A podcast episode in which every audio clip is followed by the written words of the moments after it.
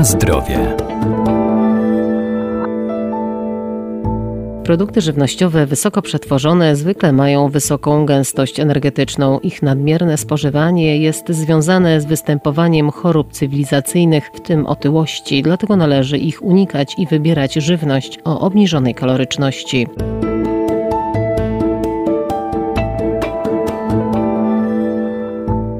Istotą zdrowego odżywiania jest to, co zjadamy, jak często i w jakich ilościach. Nie bez znaczenia jest także uregulowanie czasu pracy, snu i odpoczynku, a przygotowując posiłki, warto zwracać uwagę na gęstość energetyczną pokarmu. Gęstość energetyczna informuje nas o tym, ile tak naprawdę kalorii dany produkt ma na gram. No i najczęściej podawane jest to w 100 gramach, co możemy znaleźć między innymi w tabelach produktów spożywczych. Dietetyk Maciej Pokarowski, Uniwersytet Uniwersytet Medyczny w Lublinie. Możemy podzielić produkty na takie o różnej gęstości energetycznej. Będzie to niska gęstość energetyczna, umiarkowana gęstość energetyczna, czy po prostu produkty o wysokiej gęstości. No i różne produkty mają różną kaloryczność. Możemy nawet czasami znaleźć produkt, który będzie zawierał 900 kilokalorii w 100 gramach. No i to oczywiście będą takie produkty jak po prostu oleje roślinne. Natomiast tak jak wiemy też nie jesteśmy w stanie ogromnej e, ilości olejów spożywać w ciągu dnia.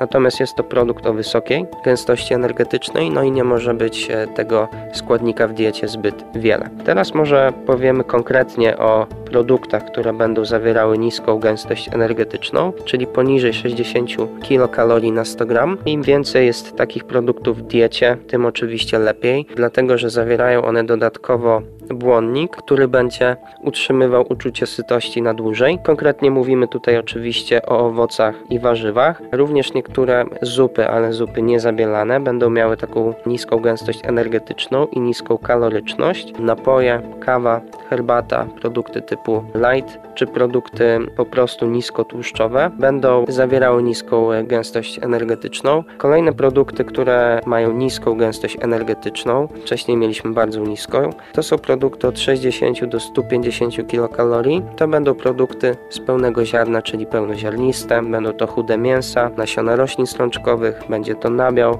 i konkretnie jeśli chodzi o warzywa i owoce, to możemy wyróżnić banany, ziemniaki czy bataty, ponieważ one będą zawierały tak po powyżej 60 kilokalorii. Też wykorzystanie tych produktów w naszej diecie będzie powodowało to, że nasz żołądek będzie syty na dłużej, tak można dosłownie to powiedzieć. Na zdrowie.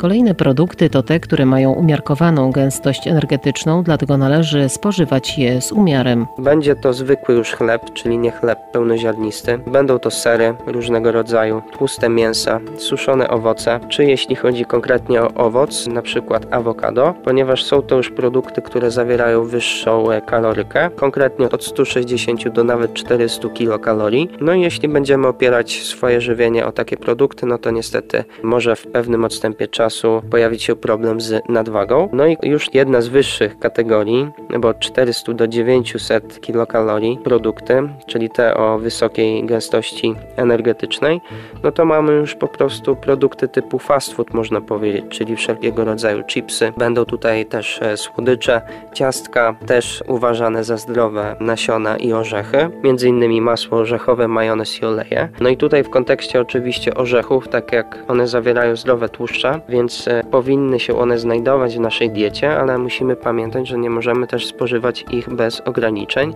ponieważ mają one bardzo dużo kaloryczność. Podsumowując ten temat gęstości energetycznej, produkty o wysokiej gęstości, czyli dostarczające dużej ilości kalorii, powinny być umiarkowanie spożywane przez nas, natomiast powinniśmy opierać swoje żywienie o niską gęstość energetyczną, czyli produkt o niskiej gęstości, czyli powinny się to znajdować w naszej diecie warzywa, owoce, produkty pełnoziarniste, chude wędliny, nabiał, no i powinniśmy to uzupełniać o zdrowe tłuszcze.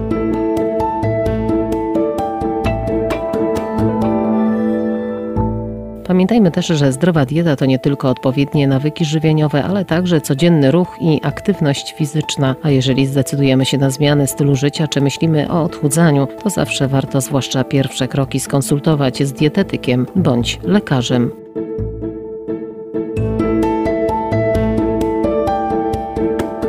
Na zdrowie.